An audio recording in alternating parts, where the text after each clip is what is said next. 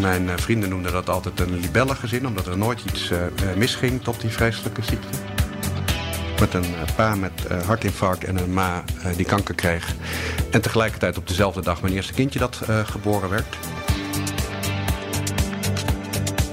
Ik ben vandaag de gast bij Marcel van Wers, oprichter en eigenaar van Solid Professionals, een advies- en detacheringsbureau in de financiële dienstverlening. Um, ja, Marcel, ik zeg maar van harte welkom aan je eigen tafel. dank je, dankjewel, Maarten. BNR in Bedrijf at Home is een podcastserie die hoort bij het wekelijkse radioprogramma BNR in Bedrijf. Daar staat het bedrijf centraal en in deze serie staat de ondernemer zelf centraal. En dat doen we dus thuis, BNR in Bedrijf at Home. Dit is een podcast over talentmanagement. Hoe zorg je er als ondernemer voor dat talent jou vindt en bij je blijft? En hoe creëer je ook de juiste sfeer en krijg je inzicht in die talenten? Nou, Centraal Beheer wil ondernemers helpen groeien, ook dus in talentmanagement. En daarom sponsoren zij deze podcast. We zitten hier in een boerderij een kop koffie te drinken. Hoe oud is die eigenlijk? Volgens mij is die van begin 1900. Dus, begin 1900? Uh, uh, ruim 100 jaar oud. Uh, helemaal opgeknapt, maar je vertelde me al... je hebt niet alles zelf hoeven doen... want de vorige eigenaar heeft ook een handje geholpen. Die heeft het meeste werk gedaan. Ja, ik heb twee linkerhanden op dat, op dat vlak in ieder geval. We bevinden ons in Lexmond, een beetje aan de rand van het dorp. Eigenlijk vlakbij Utrecht, op een steenworp afstand. Handig als je daar een bedrijf hebt. Ja. Ehm, in een, in een, dus een oude boerderij die uit twee delen bestaat. Een hele grote woonkeuken waarin je echt kunt leven en wonen. En ik kan me voorstellen, heerlijk kunt koken. Ja. Maar ook een woonkamer met een. Nou, zo'n zo kasteel open haard is het eigenlijk. Ja, het is, het is een fantastische plek die. Uh, ja, die, die voor mij ook uh, wel is wat ik vroeger altijd mij voorstelde. Van een, uh, een mooi groot huis waar veel mensen uh, kunnen komen. Zitten hier aan een hoge tafel waar een man of acht aanpassen. Die er ook regelmatig zijn om, nou, voor een goed gesprek. Dit huis mag ook zoete inval zijn? Ja, graag. Ja, is dat belangrijk voor jou en je vrouw? Om, om een soort van open, open huis te zijn naar je, naar je vrienden? ik vind het heel prettig als mensen zich hier welkom en thuis voelen, ja. Dus tweede kerstdag zat de hele familie hier bijvoorbeeld. Dat vind ik mooi. Ja, uh, en dat je dan de hele dag in de keuken staat, dat, dat met liefde. Ja, dat is leuk. Dat is, ja. dat is ontspanning. Ja. Um, we zitten bij jou aan tafel omdat ik ook met je even terug in de tijd wil. Um, en dan hebben we het over werk, hebben we het over ondernemen. In 2005 ben je gestopt bij je eerste werkgever, omdat je eigenlijk niet langer achter het beleid van het bedrijf kon staan. Nou, dat is een tijd geleden, uh, 14 ja. jaar bijna. W wat gebeurde er? er gebeurde. Um, denk ik twee dingen. Uh, enerzijds kon ik niet meer achter het beleid van het bedrijf staan. Dat is ook overigens wel een inzicht wat met name met de, met de jaren achteraf kon. Ik dat nu samenvat, was er meer wantrouwen uh, dan vertrouwen. En uh, ben ik erachter gekomen dat ik het beste gedij in een omgeving waar vertrouwen belangrijk is. En tegelijkertijd was het ook mijn eigen jeugdigheid en onervarenheid om daar niet tijdig met mijn eigen uh, mening te komen. En uh, terug te geven aan de eigenaresse, directeur. Om te zeggen, joh, ik, ik zou dit anders doen. Dus ik heb te lang... Want je was wel in die korte tijd, want je was toen rond de 30 al opgegroeid... van eerste bediende naar directeur. Ja, van medewerker naar operationeel directeur. Ja. Um, en toch niet in de positie om te zeggen, joh, dit gaat niet goed. Ik zou dat anders doen. Wat, wat ik denk ik deed, was uh, een hele hoop dingen gingen wel goed. Ik heb ook veel van het bedrijf uh, uh, geleerd. Uh, hoe ze, zeker met de, het was een consultancykantoor, dus hoe ze met de consultants uh, in het veld omgingen was goed.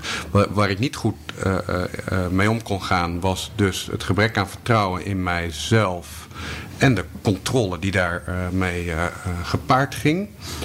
En ehm, ik, wat ik gewoon ben gaan doen, uh, en dat is een valkuil waar ik wel vaker in gestapt ben in mijn leven tot nu toe, is harder gaan, gaan werken en harder gaan rennen. Om alles wat ik mis zag gaan dan toch maar te corrigeren en het voor iedereen gezellig en uh, goed te houden. Totdat ik nou, gewoon te lang ben doorgegaan. En dan, dan barst de bom. Dus ben ik met een flinke ruzie, heb ik gezegd ik ga wat anders doen. En in de loop der jaren leer je dan dat, omdat leer je, heb ik geleerd, dat ik een beetje van mezelf was weggedreven in alle ambitie en energie. Je bent 28, ik had een goede opleiding, ik, ik kan wel iets. Uh, dus door gewoon hard te werken uh, uh, kon je wel zeg maar, die, die, die groei van jongste bediende naar eindverantwoordelijk. Ja, maar uiteindelijk ga je dan toch weg. Um, je, je, bent nu 43, je hebt drie kinderen.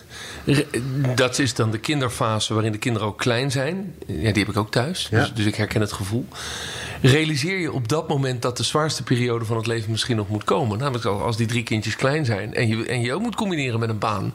Nee, dus wat dacht je eh, eigenlijk toen je 28 was? Nou, sterker nog, ik dacht op mijn eh, twintigste, toen ik studeerde en uh, vier keer in de ochtend om half negen naar de universiteit moest, dat ik het al heel druk had. Ehm, en ik dacht later, toen ik een baan had, dat ik het heel druk had. En ik dacht dat ik het heel druk had toen ik één kind had en twee kinderen had en drie kinderen.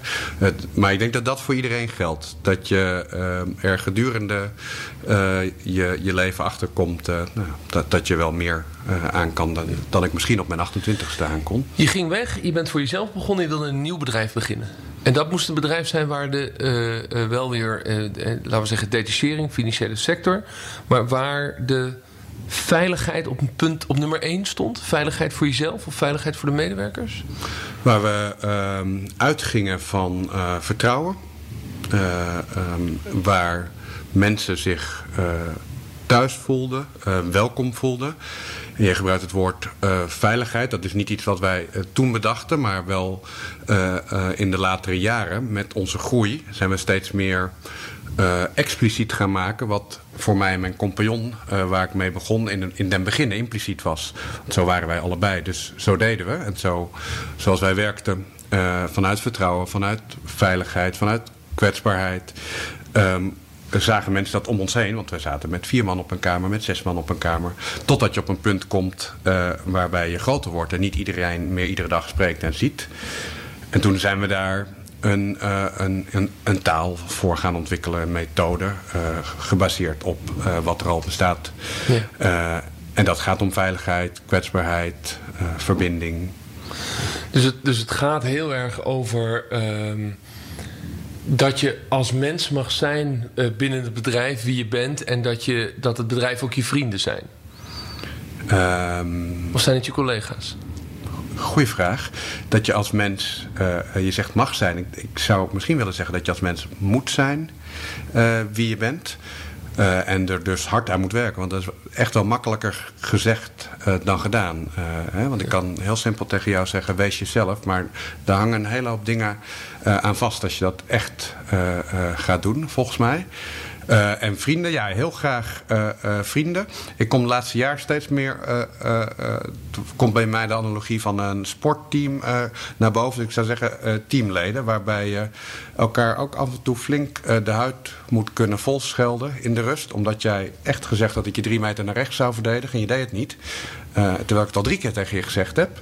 Ehm, maar Van die teamgenoten die niet aan de binnenkant staan als ze moeten verdedigen. dat gevoel. Dat gevoel. Maar waarbij je, uh, en dat is wel een worsteling waar, waar ik, uh, die ik in mijn bedrijf nog niet uh, voor, helemaal voor elkaar heb. Is dat, dat in een sportteam gaat dat heel makkelijk. Als je, mensen die teamsporten, die herkennen dat. Ik ben altijd keeper geweest. Ik stond de longen uit mijn lijf te schreeuwen. In het voetballen? Ja.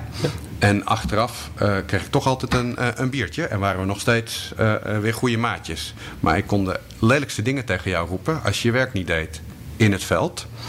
Ik merk dat dat in een context van werk, zakelijke dienstverlening, ja, dat dat toch lastig is. Dat, dat ik er zelf ook aan meedoe om meetings uit te lopen waarvan ik denk, nou, dat is toch niet helemaal wat ik ervan verwacht had. Zonder het uh, op dat moment uh, te benoemen. Maar dan, dan bouw je zo'n bedrijf op en je doet dat met compagnons en je ligt heel erg op één lijn van wat voor type veilig en, en mooi bedrijf dat zou moeten zijn. En fijner bedrijf dan waar jullie vandaan kwamen. Uh, uiteindelijk stap je er zelf uit omdat je, omdat je crasht. Omdat het niet even niet meer gaat. Ja? En, en stop je ook twee jaar, je blijft aandeelhouder, maar je stopt twee jaar met, met, met binnen het bedrijf werken. Wat gebeurde er? Nou, er gebeurde een hele hoop. Um, het, het verhaal hè, wat ik net in de uh, laatste minuten schets, dat zijn wel inzichten van de laatste vijf jaar, niet van, van die uh, beginfase. Wat er destijds gebeurde, is dat ik in een, in een maand uh, privé het een en ander te verstaan kreeg. Met een pa met hartinfarct en een ma die kanker kreeg. En tegelijkertijd op dezelfde dag mijn eerste kindje dat geboren werd. En in mijn werk ehm, eh, vond ik het niet zo leuk. En heb ik denk ik destijds nog het oude patroon voortgezet. Van gewoon maar hard werken en goed mijn best doen. Uh, dan wordt het wel leuk. In plaats van zelf ook mezelf te zijn. En een dialoog met mijn compagnon eerder aan te gaan. Ja, maar dan is het toch boeiend dat je dat bedrijf begonnen bent om een bedrijf te hebben waar je wel die dialoog mag aangaan. En dan was het dus toch nog niet goed genoeg om op dat moment met je eigen uitdagingen om te gaan. Ja, dus dat, dat, nou, dat geeft wellicht aan hoe lastig het is. En uh, dat ook vandaag de dag we dat bedrijf willen zijn en steeds meer zijn, maar nog lang niet. Kom je in een burn-out terecht of, of ben je gewoon wat anders gaan doen eigenlijk? Um, ja, of dat de burn-out heette, weet ik niet. Ik heb in ieder geval de eerste vier maanden niks gedaan. En was ook niet heel erg uh, in staat. Mijn echtgenote en mijn compagnon hebben de een tijdens een wandeling op zondag... en de ander op maandagochtend moeten zeggen van... joh, ga eens even naar huis. Uh, of stop er eens even mee. Dus ja, burn-out. Ja, hoe het noemen wil. Wat zeg je? Nou, ja. ja, nou, ik denk dat de, de, de term is burn-out. Ja. Uh, die heeft heel veel uh, vormen. Ik was er na een half jaar wel weer redelijk bovenop. Uh, maar toen ging je niet terug? Nee, want ik vond dus ook um, de, het werk niet leuk. En dat is, heb, ik, heb ik later wel een inzicht op gedaan in, in, een, in trainingen die wij volgen en die ik ook volg. Uh, in, uh, gaan we soms op onderzoek uit naar patronen uit het verleden, hoe die je gevormd hebben. En voor mij is daar een mooie metafoor uitgekomen. We hadden het net even over uh, dat ik keeper was. En dat dat ook een goede plek is voor mij in de organisatie. Om keeper en aanvoerder. Dus ik hoef niet te scoren. Maar ik, vind, ik wil graag overzicht houden. Ik wil graag andere mensen beter maken, beter op een plek zetten. de huid vol schelden, alleen dan overdrachtelijk. Um, en ik, ik maar ook een soort van second of third line of defense zijn. Exact. Als het echt misgaat, dan... Uh, Kun jij nog naar de hoek duiken? Ja, precies. Dan probeer ik hem tegenhouden. Ik kan ook nog in de laatste minuut mee naar voren om te scoren uh, als het moet. Dat, dat, lukt dan niet altijd, maar... Uh, dat, dat, lukt hoogst zelden, dat ja, weet je. Dat lukt. maar dat is wel... Um, die, die metafoor ik, ik, geloof natuurlijk zelf iedere keer dat het wel lukt. Maar, Elke uh, keeper die naar voren stormt in de laatste minuut gelooft dat het lukt. Ja. Dus, uh, dat, dat moment van glorie uh, waar je op hoopt. Het is me overigens ooit in mijn jeugd wel eens een keer gelukt. Maar dat, en daar kan je dan heel lang op, op drijven. Maar goed, dus je bent in dat bedrijf ben je dus ook die keeper. Ja, en wat, even terug naar... ik werd er in een goed gesprek met de vrouw van mijn compagnon op gewezen. een jaartje geleden. Dat als dat inderdaad mijn plek is... Toen was er nog geen elftal om aan te voeren of om te keepen. Toen waren we met z'n vier. En toen was het gewoon iedere dag in de modder. In een hele commerciële uh, omgeving. Die, uh, waar scoren dagelijks heel belangrijk is. Dat ligt me gewoon minder. Uh, ben ik achtergekomen. Maar toen ben je uiteindelijk teruggegaan naar het bedrijf. Ja. Uh, toen zijn jullie in het bedrijf ook in een retraite gegaan, een klooster ingedoken. Uh, om uiteindelijk erachter te komen uh, wat dan Secure Base is, is, is gaan heten. Hoe jullie dat bedrijf verder zijn gaan inrichten. dat hoeven we nu niet helemaal af te pellen. Maar ik wil het even over jouw proces daarin hebben. Wat, wat, wat gebeurde er in dat proces met je compagnons toen je dus op die heidag zat? Ehm, ik denk dat, dat wat het belangrijkste is wat daar gebeurde, is dat we een goed uh, gesprek voerden. En uh, we hadden iemand anders uh, die dat faciliteerde ervoor nodig uh, om ons te vertellen, want wij waren ervan overtuigd dat we hele goede gesprekken voerden. We deden namelijk niks anders dan de hele dag met elkaar praten. Maar dat bleek, bleef wel op een, aan de oppervlakte. En op dat moment hebben we hele mooie gesprekken gevoerd over uh, wat het met uh, een van mijn compagnons gedaan heeft. Dat hij een zomer lang zijn vader begeleid heeft toen hij terminaal ziek was. Wat het met de ander gedaan heeft, dat hij een jeugd heeft gehad met gescheiden ouders, vechtscheiding. En hoe hem dat vandaag de dag heeft gevormd. Wat het verlies van mijn moeder, die uiteindelijk naar die kanker is overleden. dat heeft mij, houdt me tot op de dag van vandaag bezig. Maar, en dat, Omdat ze zo jong is overleden? Nou, omdat Hoe oud was ze? 60, 65? Uh, ja, ja, begin 60. Ja. Uh, uh, om, naar belangrijkste oneerlijkheid voor mij is dat mijn moeder, voordat ze mijn vader leerde kennen, uh, voor kinderen zorgde. Voor ons gezorgd heeft, voor andere kinderen heeft gezorgd. En eigenlijk op het moment dat ze goed voor haar kleinkinderen kon gaan zorgen, wilde gaan zorgen. Dat heeft nog een paar jaar gekund. Uh, maar dit was uh, de mooiste fase van haar leven geweest. En dan ga ik nog even voorbij aan het feit dat je als kind gewoon je moeder uh, mist en zo lang mogelijk bij je wil hebben. En, en dat, nou, dat, dat, doet, dat geeft verdriet.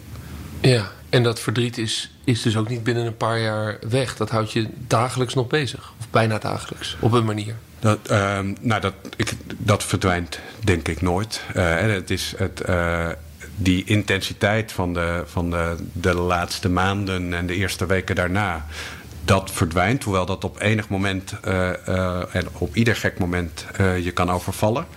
Het, het, gaat, het is niet meer. Het is niet heel. Iets wat heel zwaar op mijn schouder rust. Je gaat het integreren. je bent ook. je, de, ik heb uh, vanmorgen even aan mijn moeder gedacht toen, we, toen ik wist dat jij kwam. En ik vind dit een beetje spannend. Omdat, nou, je wil het dan goed doen. Ik weet in ieder geval dat mijn moeder zou het altijd... Uh, alles wat ik vandaag tot nu toe gezegd heb, zou ze goed vinden. Um, ze zou ook snel luisteren als het online staat. Ja, ja als ze zou weten hoe, een podcast, hoe ze een podcast zou moeten luisteren. Dan zou ze dat uh, ja. doen. Ik, ik, ga veel, ik, ik loop heel veel hard. Uh, daar haal ik inspiratie uit. Maar uh, um, daar denk ik ook veel aan mijn moeder. Maar dat is meer betekenisgeving. Uh, proberen haar levenslessen ook weer mee te nemen. Um, dan dat ik. Dus het is er nog iedere dag. Het is niet dat hele verdrietige, trieste gevoel. Begrijp ik. Je, je, je vader leeft nog? Ja. En heb je daar nog veel contact mee? Of is dat intensiever geworden nadat je moeder is overleden? Uh, dat is een tijd lang uh, intensiever uh, geweest. Met name in. mijn moeder heeft de laatste vier, drie maanden, vier maanden in het ziekenhuis en thuis gelegen. Toen was het heel intens. Het is eigenlijk misschien gek om te zeggen, maar het was een zomer. Ik heb twee broertjes en een vader, dus het was denk ik een van de, de mooiste zomers in, uh, in de avonden gevuld met goede gesprekken en uh, wijn en eten, zoals, zoals wij dat thuis doen. Ehm, het gesprek is, er, denk, is minder frequent, maar wel ehm, betekenisvoller. En ik heb ook, hè, naar aanleiding van de eigen zoektocht die je af en toe hebt in hoe je dingen doet. ik denk dat inmiddels een jaar geleden is mijn vader een keer opgezocht om te ontdekken hoe was het nou bij jou vroeger thuis? Als het gaat om uh, omgaan met emoties, als het gaat om omgaan met je kinderen. Hoe heb jij dat geleerd van jouw vader? En uh, dat geeft dan wel, heeft mij wel weer inzicht gegeven in hoe het bij ons ging en hoe, hoe dat mij dus uh, vandaag de dag maakt. En hoezeer je ziet dat de manier waarop je zelf als vader bent toch wel heel erg lijkt op hoe jouw eigen vader met jou was. Ja, ja. Ja, ja. Ik, ik, herken het. Ook wel verschillen, maar nou, vooral ik, uh, wat, ik, uh, wat mij erg op. Ik ben in een heel warm en liefdevol uh, gezin uh, opgegroeid. Mijn vrienden noemden dat altijd een libellengezin, omdat er nooit iets misging tot die vreselijke ziekte. Ehm, en dat is ook zo. Wat ook waar is, wat ik me gerealiseerd heb, is dat dat, werd nooit uitgesproken. Dus er werd weinig gezegd ik hou van jou of ik ben trots op jou. Omdat dat, nou, dat deden we niet. En het gevoel was helemaal goed, dus ik neem dat niemand kwalijk. het is wel zo dat, dat ik ook geleerd heb om dat af en toe wel tegen je kinderen te zeggen, ook waarde heeft. en bijvoorbeeld in dat gesprek met mijn vader wist ik natuurlijk waar hij vandaan kwam. Maar heb ik, zijn familie komt uit Zuid-Limburg. Mijn opa had daar een goede baan. Maar als, ik weet niet of hij heel veel complimenten thuis kreeg. Dus het is ook waar je vandaan komt, wat je, wat, wat je doorgeeft. En dat, nou, dat heeft me alleen maar meer respect gegeven voor mijn vader als ik zie waar hij vandaan komt. En wat, hè, wat hij al gedaan heeft. Nou, als ik dan ook nog eens een klein stapje. Uh, uh, ik wil niet zeggen de goede kant, want dat impliceert dat er iets anders fout is, maar een andere kant op zet, dan. Uh... We hebben het hier over omdat jij dus dit ook dit gesprek hebt gehad met je compagnons. Ja. In die retraite in, in 2014 was het volgens mij. Uh, om uiteindelijk ook als bedrijf en als ondernemers uh, dit een diepere laag te laten hebben in de manier waarop je met je medewerkers omgaat. -hmm. Dat je een bedrijf hebt waarin dit soort gesprekken uh, kunnen of mogen. Of je dit van je personeel. Of moeten. moeten zelfs. Ja. Dat je het van elkaar weet. Ja. Um, en dan was het dus ook nodig om zelf met elkaar die slag te maken. Ja. Jullie kennen elkaar al tien jaar ja. en je had nog nooit deze gesprekken gevoerd. Ik heb eh, in, in die 24 uur dingen besproken en gehoord die ik nog niet wist. Vond je dat gek? Dat je denkt, maar kennen elkaar toch zo goed? Ik vond het vooral mooi, denk ik. En uh, uh, ja, gek. Ik denk, ik denk dat, uh, nee, ik vond het denk ik niet gek. Het, het wel verrassend, of, uh, maar niet ja, bijzonder. Uh, tegelijkertijd denk ik dat het uh, in ieder bedrijf meer normaal is dat je dit soort gesprekken niet voert. Of gebruikelijk in ieder geval, dan dat je het wel doet. Dus ja. En jullie willen het wel doen. Hoe, hoe heeft het dan jou als, als ondernemer, als mens, zelfs gevormd, weer, weer anders gevormd de afgelopen vier jaar sinds dat je ook ja, dat bedrijf bent gaan inrichten op een manier dat, er, ja, dat dit soort gesprekken makkelijker gevoerd worden. Tussen collega's en, en tussen directie en collega's. Ja, wat, wat uh, um, het belangrijkste besef hierin is dat je zelf um, een goed voorbeeld hebt te geven. En, en dat is waarom het ook heel lastig is. Want alleen al uh, wat ik vandaag vertel over mijn relatie met mijn vader, dat gaat hij misschien wel horen.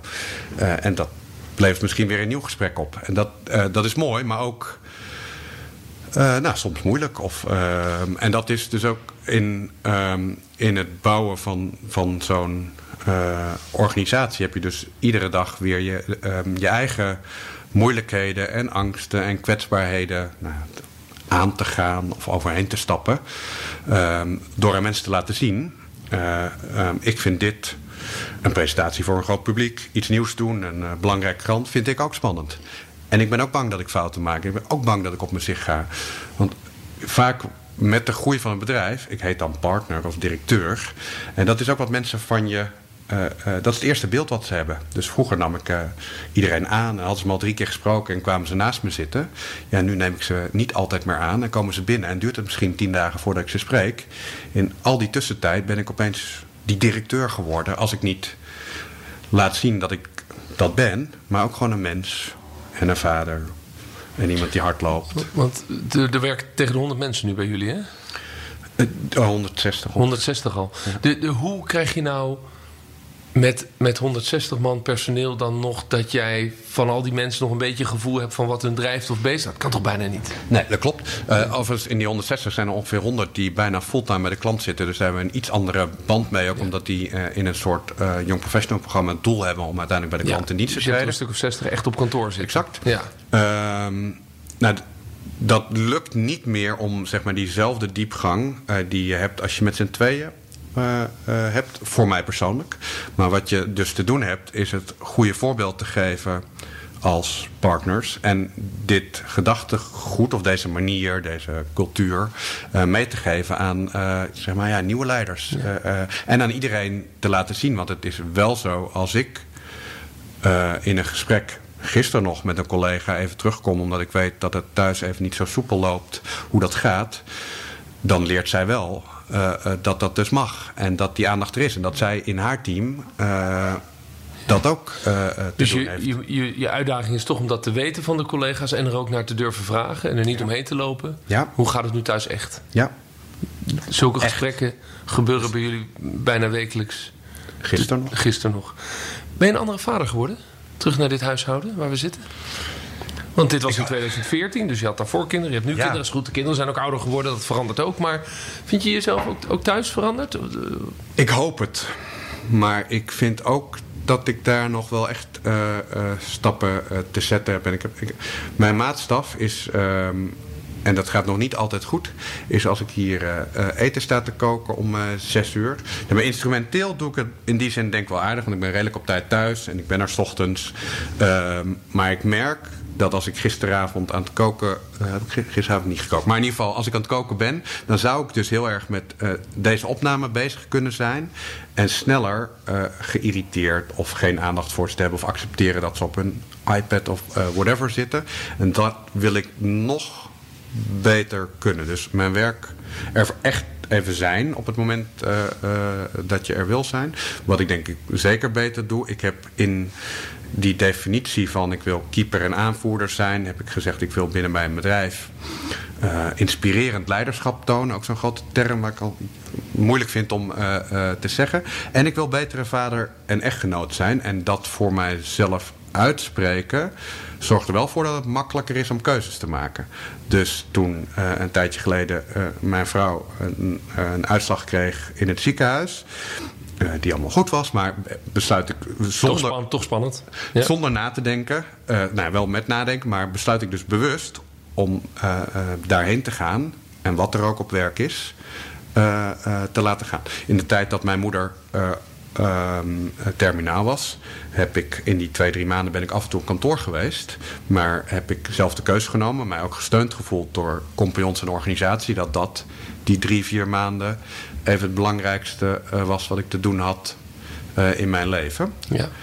Ehm, dus ik misschien is een betere stelling dat ik probeer een betere vader uh, ja. te zijn. Nou, als ik naar de. Uh, het is hier nu rustig, want de kinderen zitten op school en uh, je vrouw is waarschijnlijk ook aan het werk. Maar de, de, het gevoel wat ik hier heb, is, is dat het volgens mij een heel vredig huishouden is. Als ik zo meekijk. Maar ik herken het wel. En de vraag is ook of het, of het altijd kan. Of het niet soms een beetje mag om die dubbele aandacht soms te hebben omdat het nogal wat vraagt van onze hersenen om dat voortdurend te scheiden. Dus je, je denkt de hele dag nou over werk, je hebt spanning, je hebt afspraken, er moet er van alles. Dan kom je thuis, dan ga je koken. En dan moet dat in één keer weg zijn om in zen met kleine kinderen te communiceren. Wat een. Ja, nee, die schakeling is ook enorm. Dus, dus uh, vind je jezelf ook wel eens te hard naar jezelf toe? Te streng naar jezelf? Ja, mogelijk wel. Te, ik doe het graag uh, goed. Uh, voor, uh, uh, voor mezelf, maar ook voor anderen. Dus dat is zo. En ik ben het helemaal met je eens. Kijk, wat mijn kinderen ook leren als ik een keer uit mijn slof schiet, is ja, dat, dat, dat de wereld en het, het leven, het gaat niet allemaal vanzelf. En soms zijn er mensen die onaardig tegen je doen, die het in mijn volle overtuiging overigens meestal niet zijn, maar dan met iets anders even bezig zijn, waardoor ze onaardig overkomen of zich onaardig gedragen. Uh, maar ik ben het helemaal met je eens. Dit, uh, dit is een soort streven. Ehm, misschien wel een aardig inzicht wat ik uit een, uh, een coachingsgesprek... wat ik een, een, jaar of twee geleden een keer had... waarin ik zei tegen Jacob... waarmee we dit, dit boekje wat hier op tafel ligt ook geschreven hebben... Ehm, mijn ouders waren perfect.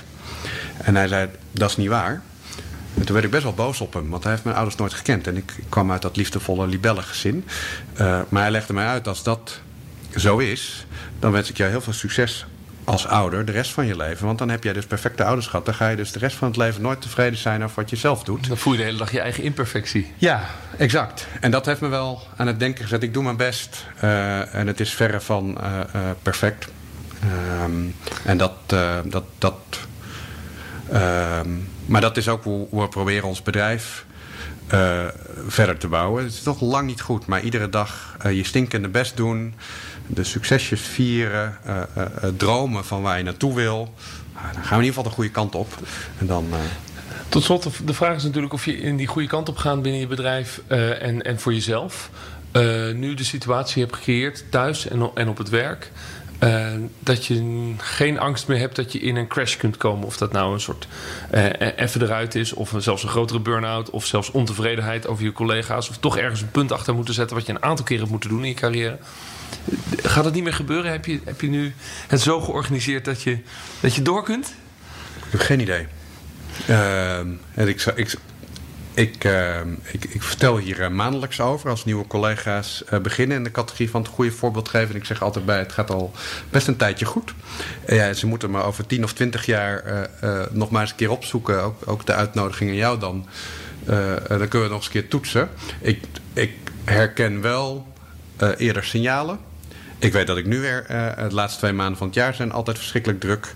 En uh, ik, uh, we, ik weet ook dat we in een bedrijf in een fase zitten waarbij we een nieuw leiderschap het vertrouwen geven. Dus dat zou mij ook dus weer ruimte je, moeten je, geven. Je voelt prikkels om je heen en je voelt wat beter aan dan vroeger als je even op de rem moet staan. Als je even een extra avond op de bank moet zitten en, en een flesje rode wijn uit je wijnkelder moet pakken. Nou, ik probeer dat net even de komende weken wat minder te doen, maar die kelder.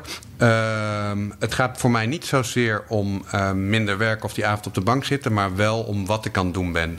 Dus eerder zorgen dat de plek en de verantwoordelijkheden en de taken die ik in het bedrijf heb, dat die passen bij wat ik goed kan, waar ik blij van word, waar ik goed mee om kan gaan. En natuurlijk zitten daar minder leuke dingen bij. We hebben ook wel eens een ontevreden medewerker of een ontevreden klant en dat moet opgelost worden.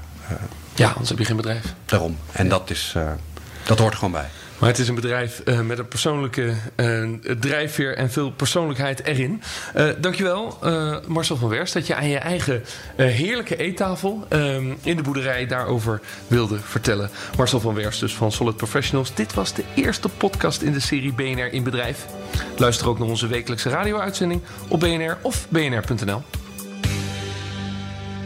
BNR in Bedrijf at Home wordt mede mogelijk gemaakt door Centraal Beheer. De verzekeringspartner van Zakelijk Nederland.